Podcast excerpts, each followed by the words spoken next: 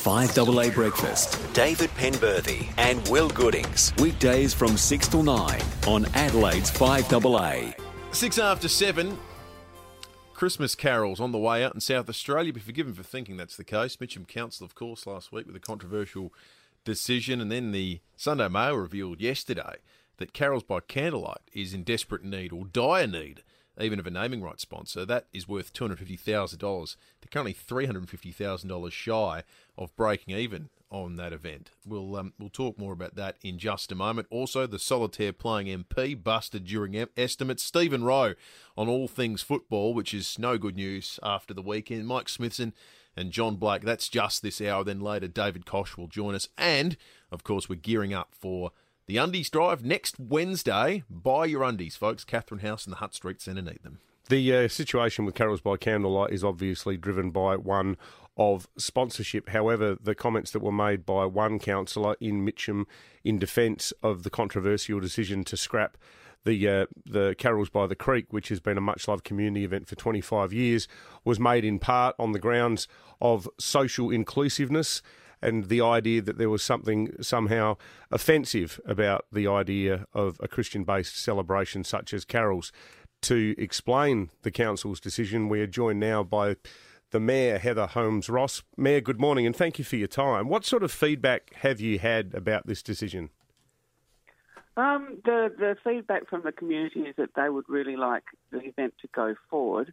But if I could just start by talking about the intent of the motion, which was never ever to scrap the cows by the creek.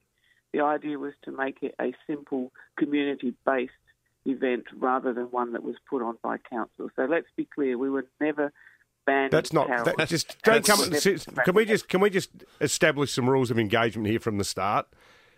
You got, you got to be a little bit more candid than that. You were pulling out forty five thousand dollars from it, correct? We were the the event costs forty five thousand dollars. We were looking at. We were never ever saying that it wouldn't go ahead. What we were saying was that rather than us event managing that event, that we were looking for help from the community, from the churches, from community groups to run that event, and then we would also have enough money to run other events across the city. Well, that, look, sorry, that's not actually true, is it? Because the direct quotes from Councillor Darren Cruz were council should not be funding what fundamentally is a religious event. It's not inclusive because it talks to one major religion. He said, as far as the council was concerned, that you should have nothing to do with it. You should just pull out of it completely, which means it won't survive. So Councillor Cruz is entitled to his opinions, but he doesn't speak on behalf of the council. But he was one of the ones who voted against it. Yeah, absolutely. He, and that's the point. He voted against uh, against the um, the motion, so he actually voted for keeping the carols. So it's not my job to uphold, you know, various councillors' opinions. What my job is to do is to communicate the council decision. But you're part of that group, though, that's that's killed it off. No, I'm not part of the group. I'm the mayor. I don't vote. I didn't put this motion forward. So, what do you think of it? Sh- Should it go ahead? Are you going to to respond to the overwhelming community anger about this and reverse the decision?